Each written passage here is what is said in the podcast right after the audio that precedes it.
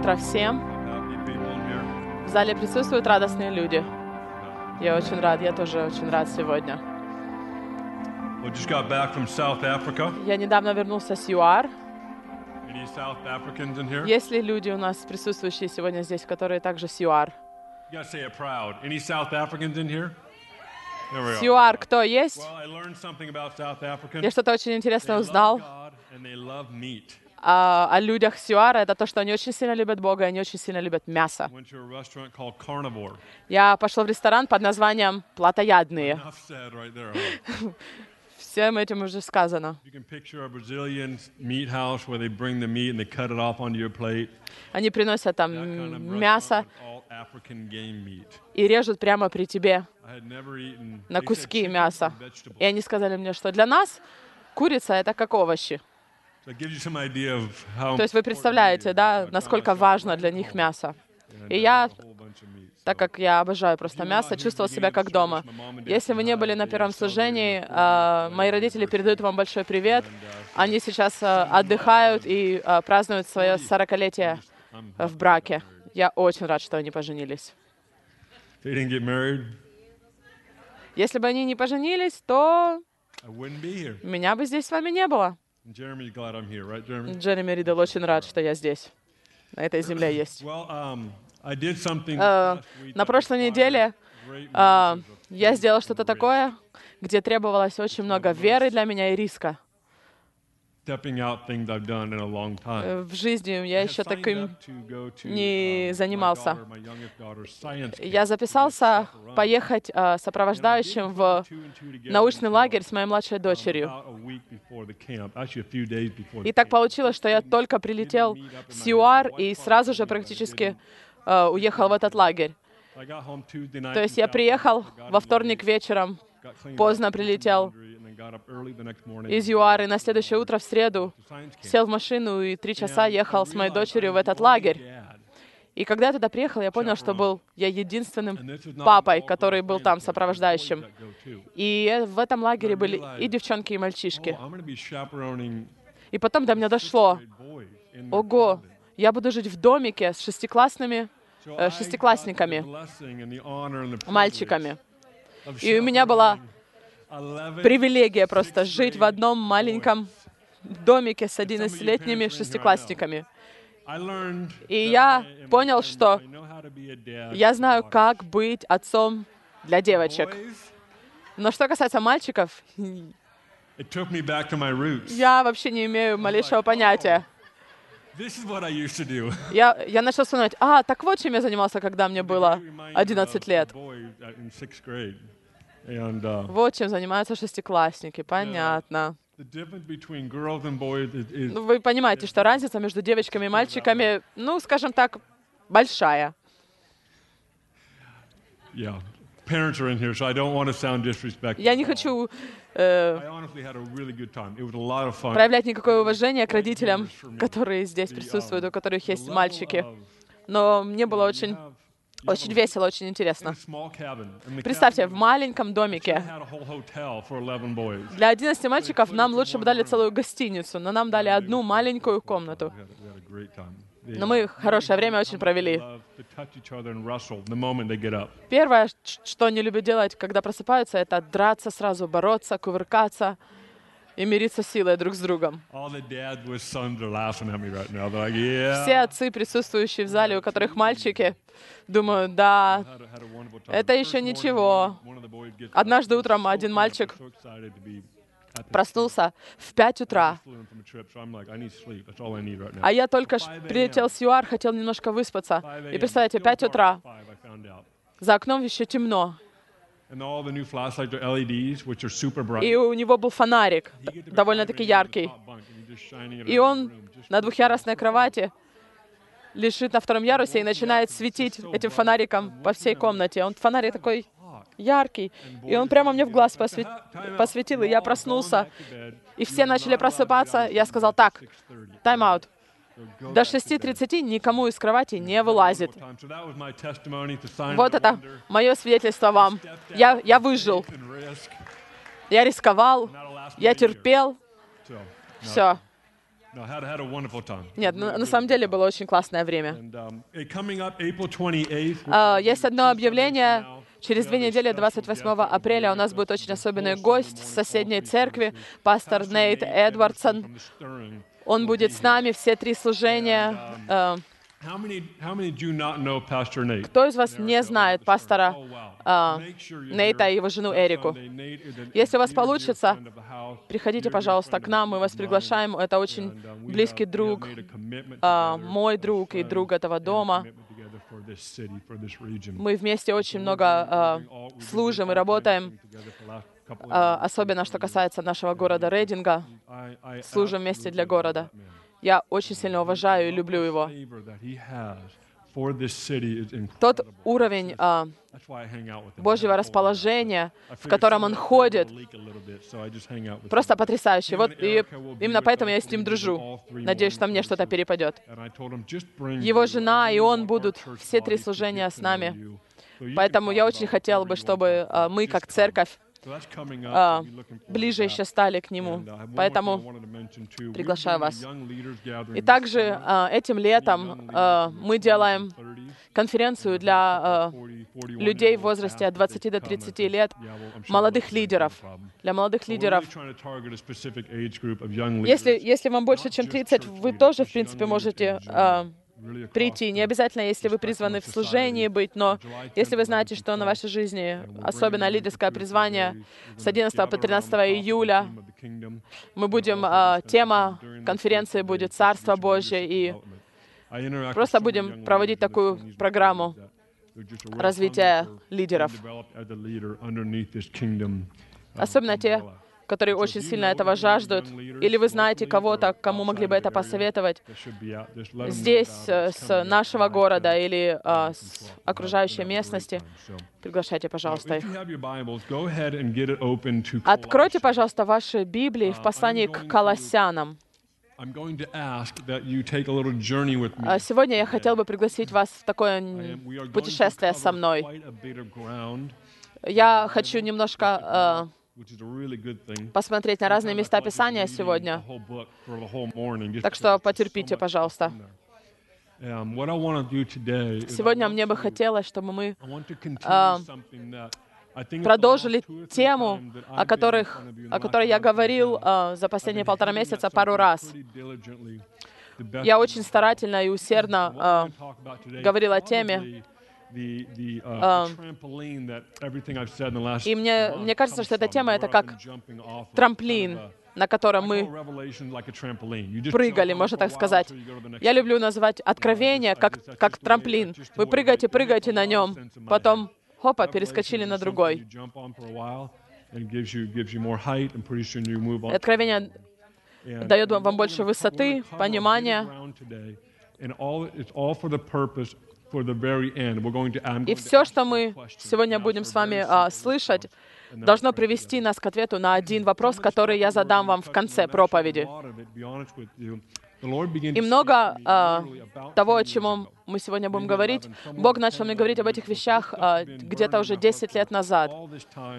Эта тема давно горит в моем сердце. Я уже делился этой темой с нашими студентами или в более э, маленьких аудиториях. Иногда просто там очень много мест Писания к этому относится, и просто легче говорить, когда присутствует меньше людей. Но сегодня я рискну с вами и пытаюсь объяснить вам э, свое сердце. Колоссянам первая глава. Few. Помните, пару недель назад я говорил о том, что э, Бог расширяет наше понимание служения. И я говорил, что служение — это не то, что вы делаете, но то, кем вы являетесь. И когда вы начнете понимать, кто вы есть на самом деле, вы, и вы начнете служить с того, кто вы есть, это настоящее служение. Может быть, вы учитель, или вы домохозяйка, или вы официант, неважно. Это есть ваше служение. Мы должны разрушить эту э, коробку, в которой мы запихнули понятие служения. Я также верю, что мы переходим из эпохи Давида в эпоху Соломону. Я не думаю, что это одноразовое действие, но это процесс. Колоссянам 1 глава, 27 стих. Мы посмотрим на этот стих здесь, в Новом Завете, и потом посмотрим на несколько стихов в Ветхом Завете и вернемся обратно. Повернитесь к вашему соседу и скажите, мы сейчас полетим по всему миру. Поэтому пристегните ваши ремни, Поехали. 27 стих. «Которым благоволил Бог показать, какое богатство славы в тайне сей для язычников, который есть Христос в вас, упование славы». Скажите вместе со мной, «Христос в вас, упование славы». А теперь давайте откроем притчи, 8 глава. Этот стих из Колоссянам 1.27 — это тот стих, который на протяжении моей жизни был и сильно горел в моем сердце. Тайна, скрытая от веков, — это Христос, который есть в вас, упование славы. И давайте посмотрим, почему это есть тайна, сокрытая от веков. Притчи 8.22.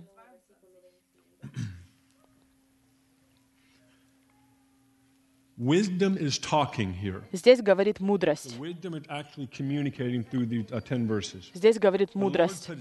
Господь имел меня началом пути своего, прежде создания своих искони.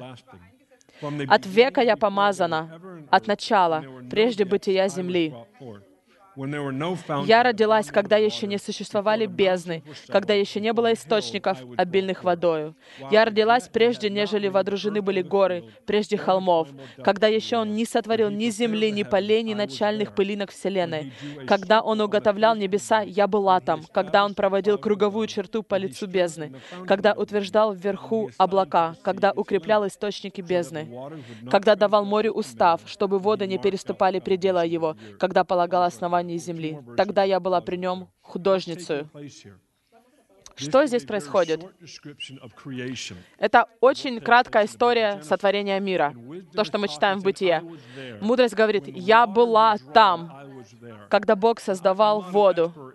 Я не скажу, что я эксперт о, о, о теме создания, но здесь явно видно, что Бог создал что-то до того, как он, прежде чем он еще что-то создал. Допустим, перед тем, как Бог создал рыбу, он создал среду обитания для нее, воду. То есть очень важно сначала создать растительность и растения перед тем, как ты сотворишь животных. И это просто элементарная мудрость.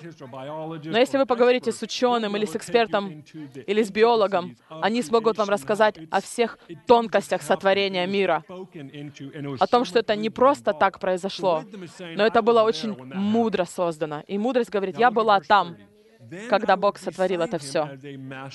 И она говорит, я была при нем художницей. Заметьте на слово «художницей». Или в английском переводе «искусной художницей». Это очень важно. Или искусным мастером еще можно сказать. Меня это просто поражает. Я просто вот, это моя еда последние 10 лет. Давайте продолжим. «И была радостью всякий день. Я и, веселясь пред лицом Его во все время». И веселясь на земном кругу Его, и радость моя была сынами человеческими. И здесь важно отметить, что все, что мы видим, Бог сказал, радость моя, сыны человеческие. Потому что Бог сказал, самая важная вершина моего творения — это люди — Давайте теперь откроем Исход 31 главу. Exodus chapter 31. Исход, глава 31. Сейчас народ израильский в пустыне, и Бог дает Моисею модель о том, как Моисей должен построить скинию. И Господь не сказал просто Моисею, построй какую-то палатку. Просто построй какой-нибудь домик, и и я приду и буду жить там. Нет, Бог дал Моисею очень точные указания о том, как должна была быть скиния построена. Если вы почитаете главы 31 с 39, вы увидите, насколько детальный Бог. Но Моисей получает определенную модель от Бога, и он думает, как я смогу такое построить? А Бог ему говорит, не переживай, смотри, я назначаю именно Веселиила, сына Уриева, сына Орова, из колена Иудина. И я исполнил его Духом Божиим, мудростью, разумением, ведением и всяким искусством. this is the first reference in Это первое упоминание в Писании о том, как Бог наполнил человека своим Духом. Это первый раз упоминается именно здесь. И что меня поражает, это то, что не Моисей был исполнен Духом Святым, не Авраам, а мастер, ремесленник, веселил. There are things that we Существуют э, некоторые вещи, которые нам, которые нам нравятся, которые нас привлекают, определенные люди или личности. Иногда мы иногда даже нездорово привлекаем. Привле- Люди нас привлекают какие-то, и мы возвышаем их сильно. Мы думаем, я хочу быть там, я хочу быть там. и по какой-то причине Бог решает, я, я возьму обычного мастера и излию сначала на него свой дух. Я не знаю, это просто мне накрывает полностью. Это многое мне говорит о Боге и меняет мою перспективу. И что это? Это перспектива царства. Это то, как царство работает. Бог говорит, я возьму этого мастера, рабочего обычного, и дам ему мудрость и дух свой. То есть по- на нашем языке «веселил» был помазан. Теперь он получил помазание, чтобы сделать, что кажется невозможное. Теперь откройте 35 главу Исхода. С 31 по 35 главу описывается, как, как четко Бог хотел, чтобы они построили скинию. 35 глава, 25 стих. Все женщины, мудрые сердцем, пряли своими руками и приносили пряжу голубого, пурпурового и красного цвета и весон. И все женщины, которых влекло сердце, влекло сердце, или в английском переводе, были наполнены чьи сердца мудростью, умевшие прясть, пряли козью шерсть. Мне кажется, мы недооцениваем мудрость. Мы часто понимаем мудрость как просто хороший совет или хорошая инструкция. Да, это мудрость. Но мне кажется, что у мудрости есть абсолютно другая грань. У мудрость, она сама по себе имеет творить. Может творить. У мудрости есть потенциал взять что-то, что ничего не стоит, и придать пользу этой вещи. В данном случае женщины увидели козью шерсть и подумали, хм, мы можем что-то с этим сделать. И потом они начали прясть пряжу из нее. Но кто из вас сейчас находится перед каким-то заданием, и вы не знаете, как его выполнить? Поднимите руку. Что только некоторые из вас. Не, ну честно, подумайте. Сейчас у вас ситуация, и вы не знаете, что вам делать, но вам нужно что-то придумать. Вам нужно решение. Фух. Хорошо, а то я подумал, что вам... Не знаю, думаю, может, я единственный, кому нужна мудрость тут. То есть я хочу намеренно вам нарисовать эту картину. Мудрость может посмотреть, что имеется в распоряжении, что может казаться бесценным. Может быть, таким просто обычным, как козья шерсть. Зачем она кому-то вообще нужна, эта козья шерсть? Но эти женщины имели мудрость. Их сердце влекло, или в английском переводе они были исполнены мудрости, и они подумали, мы можем что-то сделать с этим. Женщина на первом служении сказала, это, это моя работа, вот что я делаю. Я, а, Делаю козью шерсть. part to accomplish what God had in mind. И эти женщины, они пряли козью шерсть и сделали то, для чего предназначил эту шерсть Бог. Вы Вы должны выбросить из головы, что есть что-то престижное, а это более престижно, а это больше влиятельно. Все престижно для Бога. Для Бога все важно. Есть что-то такое, когда вы живете с такой мудростью внутри, и вы знаете, что мы сделаем что-то невозможное с такой бесценной вещью, как, допустим, шерсть. Меня просто это наполняет очень сильно. Теперь давайте перейдем к 39 главе. У нас не очень много времени с вами, так что давайте быстрее. Я надеюсь, что вы со мной. 39 глава. 42 стих. Сейчас Веселил на дан- в этом случае сказал, все, Моисей, мы закончили, мы все сделали для Скинии. То есть это здесь очень важный момент. Моисей увидел что-то, получил какую-то модель от Бога с небес, передал его Веселиилу. И сейчас, в 42 стихе, «Как повелел Господь Моисею, так и сделали сыны Израилевы все сии работы. И увидел Моисей всю работу, и вот они сделали ее. Именно как повелел Господь, так и сделали. И благословил их Моисей». Мне кажется, что Веселила груз упал с плеч. Остановимся здесь, и я хочу буквально одно отметить. Если вы прочитаете главы с 31 по 39, и когда вы увидите вообще всю картину, насколько это было практически невозможно сделать то, что Бог хотел. На самом деле Бог любит детали, Он детальный, разборчивый Бог. Он правда любит детали. Ну, если вы не детальный человек, ничего, он покрывает это. Ну, ладно, это, это другая мысль, я не буду сейчас вообще зацикливаться на ней.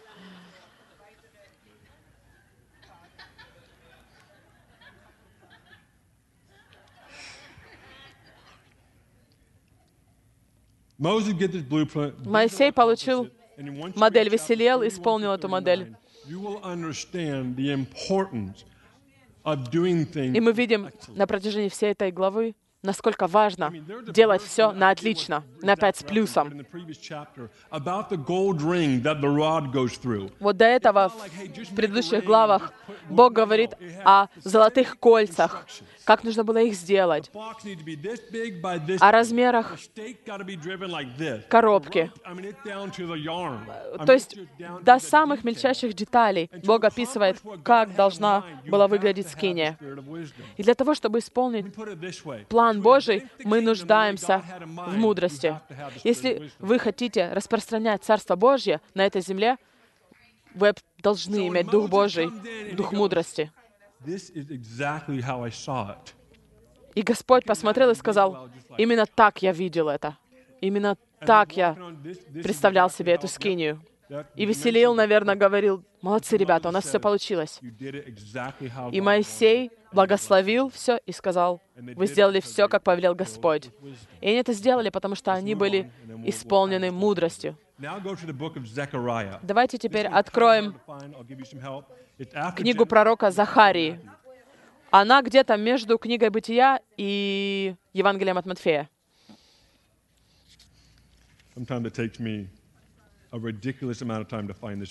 Иногда мне самому очень тяжело найти эту книгу пророка Захарии.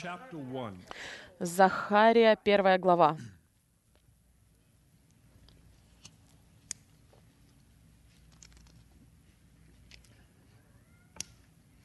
Okay, we're going to start in verse 18. 18 стих. На протяжении всей книги Захария получает видение. Начнем с этого. 18 стих. «И поднял я глаза мои и увидел вот четыре рога». Что значит вот эти четыре рога? В этом случае эти четыре рога — это демонические твердыни. 19 стих. «И сказал я ангелу, говорившему со мной, что это? И он ответил мне, Это роги, которые разбросали Иуду, Израиля и Иерусалим. Потом показал мне Господь четырех рабочих или искусных мастеров. Видите связь?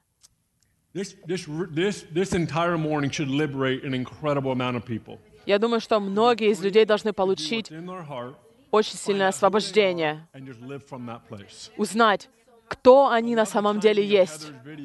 Видео, которое мы видели о, о фотографии Хезер, она нашла огонь, который горит в ее сердце. И она делает это просто на отлично. И через свои фотографии, свое служение продвигает Царство Божье на земле. 21 стих. «И сказал я, что они идут делать?» Он сказал мне так, это роги разбросали Иуду, так что никто не может поднять головы своей. Никто не может поднять головы своей. Знаете, каждый раз, когда вы видите человека, который идет с опущенной головой и с опущенными плечами, что вам говорит об- о человеке это? Скорее всего, что-то гнетет этого человека. Но видно, что, наверное, что-то случилось, И. они угнетены или они под депрессией. То есть представьте, у этих народов они не могут поднять голову. То есть они не идут никуда вперед, они просто выживают. Почему? Потому что эти четыре рога угнетали народы. А Бог говорит, нет, я возьму четырех рабочих. Из, из всех людей он говорит, я выберу рабочих, искусных мастеров, которые делают свое дело хорошо. gonna watch Later. Like what exactly happened here? Let's read the rest of that verse 21. Конец 21 стиха. Никто не может поднять головы своей. Но рабочие пришли устрашить их. Повторите за мной, устрашить. Вы должны устрашать демонические твердыни. Не просто прогонять их, а чтобы они страшились вас. Избивать роги народов, поднявших рог свой против земли Иуды, чтобы рассеять ее. Давайте остановимся здесь на минутку. There's a massive shift happening. It's been going on for, I- you know, my guess is 10, 15 years. Последние 10-15 Longer than that, then лет происходит очень сильный сдвиг или перемена. It's picking up and it's escalating to the point where it's very obvious there's a major shift И я заметил, эта перемена происходит в распространении Божьего Царства. Мне очень интересно наблюдать, и я ради этого живу. Это почему я встаю с кровати каждый день. Это то, как мы можем принести Царствие Божье и повлиять на народы здесь, сейчас, на земле. И прямо сейчас, когда я это говорю, происходит эта перемена в том, как мы учим народы. И я, и я не буду сейчас уходить в сильные детали, но я хотел бы вам предложить такую мысль. Когда у народа поднята голова, они хотят служить своему, своей стране. То есть, когда люди не ходят с опущенными головами или плечами. Неважно, верующий вы или неверующий, но когда вы ходите высоко, с поднятой головой, Вам хочется принести пользу для своего общества, для вашей страны, для вашей школы, для ваших друзей, соседей. Это абсолютно естественно. Хотеть изменить что-то. Вы заметили, что когда Иисус пришел, когда Он пришел на эту 33 землю, years, 33 years года specifically with 12 Он прожил, и последние три года Он наставлял учеников. И вы заметили, что когда Он отошел к Отцу, Царство Божье еще больше распространилось по всей земле, чем когда Иисус был на земле. Запомните эту мысль. Вот, например, когда мы идем и э, проповедуем Евангелие, я, давайте поговорим о миссионерстве. Я на первом служении говорил а, Об этом. Может быть, это не самый лучший пример, но это маленькая щепотка того, как можно менять мир. Так что давайте остановимся на этом. Раньше как было? Миссионеры ехали в другую страну. И, пожалуйста, поймите меня правильно. Я очень люблю миссионерство, и я люблю наших миссионеров и вообще миссиологию. То есть Но мы видим просто по истории, и, и есть, конечно, всегда исключения, но часто миссионеры едут, они делают дело служения, а когда они уезжают, служение падает. И я знаю, что на это могут быть разные причины. Но то, что мы- Чему мы должны учиться, это нести мудрость Божью народу, к которому мы едем, чтобы когда мы уехали, Царство Божье, наоборот, распространялось еще больше. Если Если мы едем в какую-то страну с уровнем мудрости, чтобы, чтобы решать ситуации, чтобы быть пользой и помочь решать ситуацию, чтобы люди не всегда зависели от тебя. Вместо того, чтобы строить служение вокруг себя самого или вашей организации, когда вы уедете, все дело разрушится. Если вы вот просто внимательно читайте Евангелие из жизни Иисуса, заметьте, Он не строил служение вокруг себя. Да, конечно, Он был центром всего, но Он не говорил, все зависит от меня. Он наоборот, Он раздавал богатства небесные таким образом, что ученики полностью начали владеть тем, что им дал Иисус, и они взяли на себя ответственность распространять Царство Божье. И когда Иисуса, Иисус отошел к Отцу, ученики поняли, теперь наша очередь, наша ответственность нести Царство. И наша ДНК в сегодняшний день, чтобы мы приходили в ситуации и помогали этим ситуациям. И когда мы уходим, люди или служение, или страна, где мы были, процветает. Захария, 2 глава. И снова я поднял глаза мои и увидел, вот муж, у которого в руке землемерная верфь. Я спросил, куда ты идешь? И он сказал мне, измерять Иерусалим, чтобы видеть, какая широта его и какая длина его. То есть сейчас вот эти четыре рабочих устрашают эти демонические твердыни. Теперь приходит ангел, мы видим во второй глава. И у ангела рулетка в руках, и он начинает мерить город. И ангел говорит, я готовлюсь перестроить Иерусалим. Посмотрите на последовательность. Посмотрите на прогрессию. Это началось с того, что рабочие несут Божью мудрость. То есть, как это проявляется? Это проявляется в том, что они хорошо делают свое дело. Они специалисты, они знают, что они делают. Когда вы являетесь специалистом, и вы делаете это всем сердцем, это служение. И когда вы это делаете, это устрашает твердыни. Ефесянам 3.10. «Дабы ныне соделалось известную через церковь, Церковь — это вы. Начальством и властям на небесах многоразличная премудрость Божья. Давайте я разобью этот стих. Что такое многогранная мудрость? Многогранная мудрость — это значит многомерная или многоразличная. Это значит, что вы просто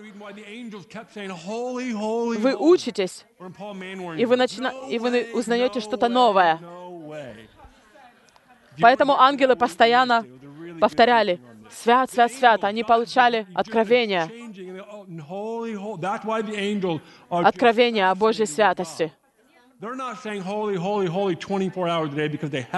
Ангелы не говорят свят, свят, свят, свят 24 часа в сутки, потому что они должны это делать или обязаны. Они просто это видят, и они повторяют.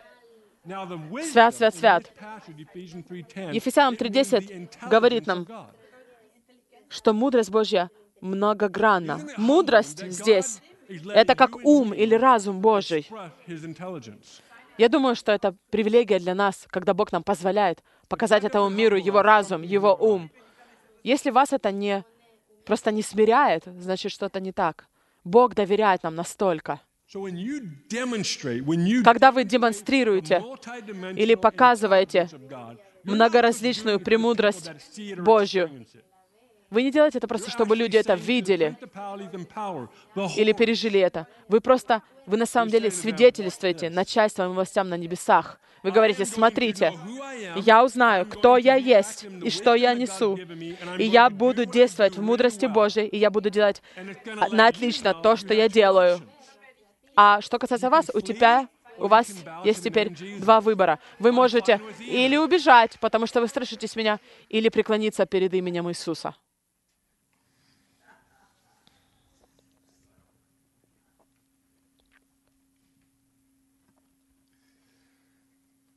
Amen. Аминь. Now turn back to Colossians. Давайте вернемся к посланию Колоссянам. Это самое быстрое путешествие по всему миру. Мы очень быстро галопом по Европам проносимся сейчас.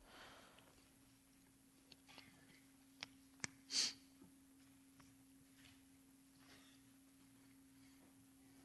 lot about changing the world. We, uh, Мы много говорим о том, как мы хотим изменить мир. Это крик наших сердец. Мы хотим, мы хотим видеть earth. небеса здесь, на земле. И, и мне как бы хочется ноги сказать так, дать этому, этому понятию. Как, как это можно сделать? Колоссянам 1.15. который есть образ Бога невидимого, рожденный прежде всякой твари. Ибо им создано все, что на небесах. Им — это кто? Это Иисус. Иисус Христос. Здесь речь идет о Нем. И что на земле, видимое и невидимое, престолы ли, господство ли, начальство ли, власти ли, все им и для Него создано.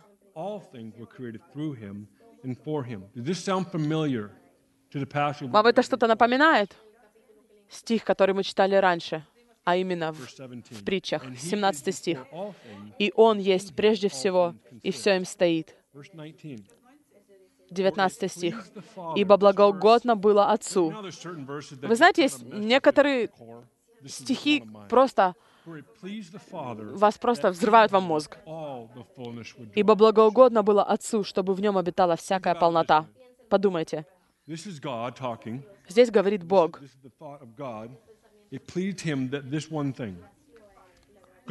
Богу, Отцу, Вечному, было благоугодно.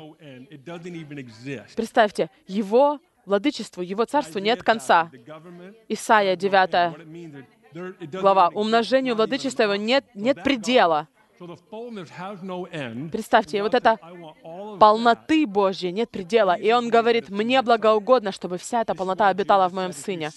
Вот почему Иисус говорит, если вы видели меня, вы видели Отца. Поэтому Бог говорит, Сам с собой, наверное, разговаривал. Или, или с ангелами, я не знаю. Но Он подумал и сказал, "It makes me really happy я буду очень рад, мне будет благоугодно, если вся полнота моя будет обитать в моем Сыне. And so you go to verse 27 of the same chapter. Поэтому перескочим в 27 стих, где Павел "Greatest пишет, и вы знаете, какая самая большая тайна? Эта тайна живет в вас теперь. И я знаю, что мы читали очень часто этот стих. Этот стих наклеиваем мы на наши машины, на чашки, на футболки. Но понимаете, есть определенная мера откровения, что если, если вы хотите, вы можете получить эту меру. Некоторые из вас очень сильно, некоторых из вас очень сильно привлекают проблемы. Like all you see is То есть все, что вы видите, это вот проблемы. Это естественно для вас видеть проблемы. И многие нарекли вас депресс- депрессивным человеком. Но сегодня у меня есть хорошие новости для вас. Может быть, это правда, но вы выйдете из этого за один день. Причина, почему вас привлекают проблемы, потому что в вас живет решение для каждой из этих проблем. Подумайте. над этим. Anytime you encounter a problem, whatever it is, you-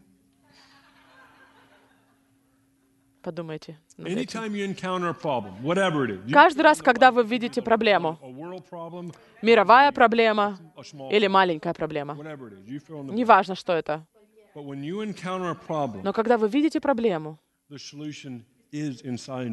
решение для нее живет в вас. Откровение это то, что уже было там, просто оно не было открыто. Это не что-то новое. Что я пытаюсь сказать? Если полнота Божья живет в вас, она должна быть просто открыта. You won't have a problem or a solution to the problem until you come face to face with the problem. Пока вы не встретитесь лицом к лицу с проблемой, вы не сможете полностью решить ее. То, что нам научиться делать, вместо того, чтобы жаловаться об одной и той же проблеме, вместо того, чтобы жаловаться о ней каждый день, что это? Это просто негативное ходатайство.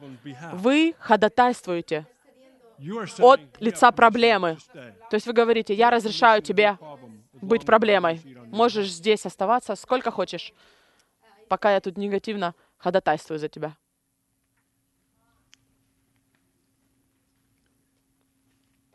This is the day that the Lord has made. Let's not ruin it with grumbling and complaining. Это день, который сотворил Господь Бог. Давайте не будем портить его своими, своим жалованием.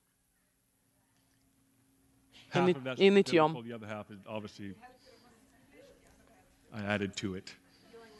Я, конечно, немножко добавил, может быть, к стиху, но если вас привлекают проблемы, потому что решение, сидящее в вас, хочет просто вылезти и решить эту проблему. Иногда, все, мы уже приземляемся. Посадка будет мягкая, обещаю. Иногда, когда вы встречаетесь с какой-то проблемой, вместо того, чтобы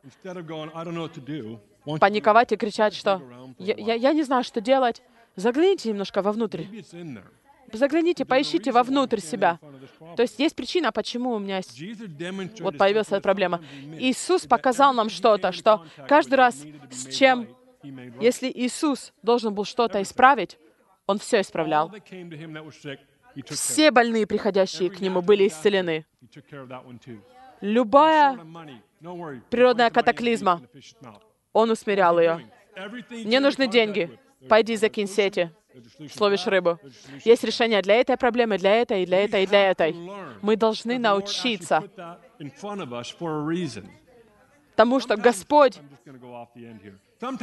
Господь намеренно дает нам эти проблемы. Нет, некоторые из нас думают, что Бог э, испытывает нас.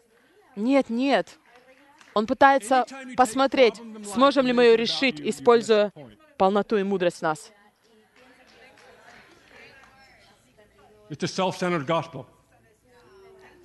Если вы думаете, что если самой проблемой являетесь всегда вы, это неправильно. Бог испытывает меня? Нет, перестаньте, перестаньте. Не думайте об этом. Дело не в вас. Каждый раз, когда мы хотим перенести Царствие Божье, и мы, дум, и мы думаем, что мы в центре этого, до нас, значит, не дошло это. Истина. Перед вами проблема. Может быть, она вам не нравится, и, может быть, вы ее не понимаете, но я пока что лучше поищу решение. И если вы не можете найти решение этой проблемы внутри вас, тогда идите к Богу. И если Бог что-то говорит, вы берете его ответ. Но если нет, тогда Он доверяет вам найти решение внутри вас. Я знаю, что, может быть, некоторых из вас что-то обижает или а, приступает к учению, которую вы, при- вы научены. Иногда, когда у меня появляется проблема, я не иду к Богу. Да, если это какая-то большая проблема, я, конечно же, молюсь. Но иногда я пытаюсь смотреть, что, если у меня уже есть решение этой проблемы. Я знаю, что сейчас, может, некоторые из вас слушают меня и думают, не согласны со мной. Я, не- конечно же, я не говорю, что делайте решение без Бога. Нет. Но в тот момент, когда я Научил своих детей чему-то. saying, "They got it. И когда они могут в следующий раз использовать то, чему я уже их научил в следующий раз, я только радуюсь. Значит, они поняли. Они поняли, как справляться с определенными ситуациями и проблемами. Я, я просто радуюсь за них. Вот почему Иисус говорил, пусть ваш свет светит миру. Time. Мне нужно сворачивать лавочку. Ничего, это второе служение. На, на третьем служении я немножко больше времени займу. Нет, я шучу. Just go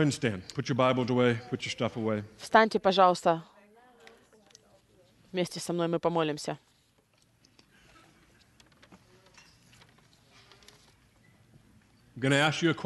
Я задам сейчас вопрос, о котором говорил в начале проповеди. Я очень надеюсь, что все вы ответите «да». Если нет, я вас заставлю. Вопрос очень простой. Так как мы сейчас движемся с вами в эпохе Соломона, нам нужно научиться просить о некоторых вещах. И сегодня утром я все это говорил, чтобы задать один вопрос. Будете ли вы просить у Бога мудрости? Да. Очень простой вопрос. Некоторые из вас переживали. Я помолюсь просто сейчас вместе с вами, и мы согласимся искать мудрости. И, пожалуйста, сегодня, когда вы пойдете домой, уделите время и попросите у Бога больше мудрости, чтобы показывать Его Царство и показывать Его характер, Его природу этому миру. И не ограничивать Бога. Отец, мы говорим «да» Твоей мудрости, мудрости, которая есть во всем Писании.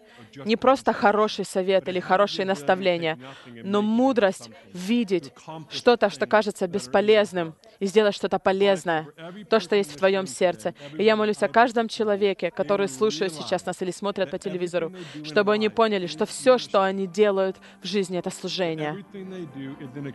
Что все, что они делают, это для Царства Божьего, и чтобы принести небеса на землю. И мы благодарим Тебя за это. И все, кто согласны со мной, сказали «Аминь». Аминь, аминь, аминь.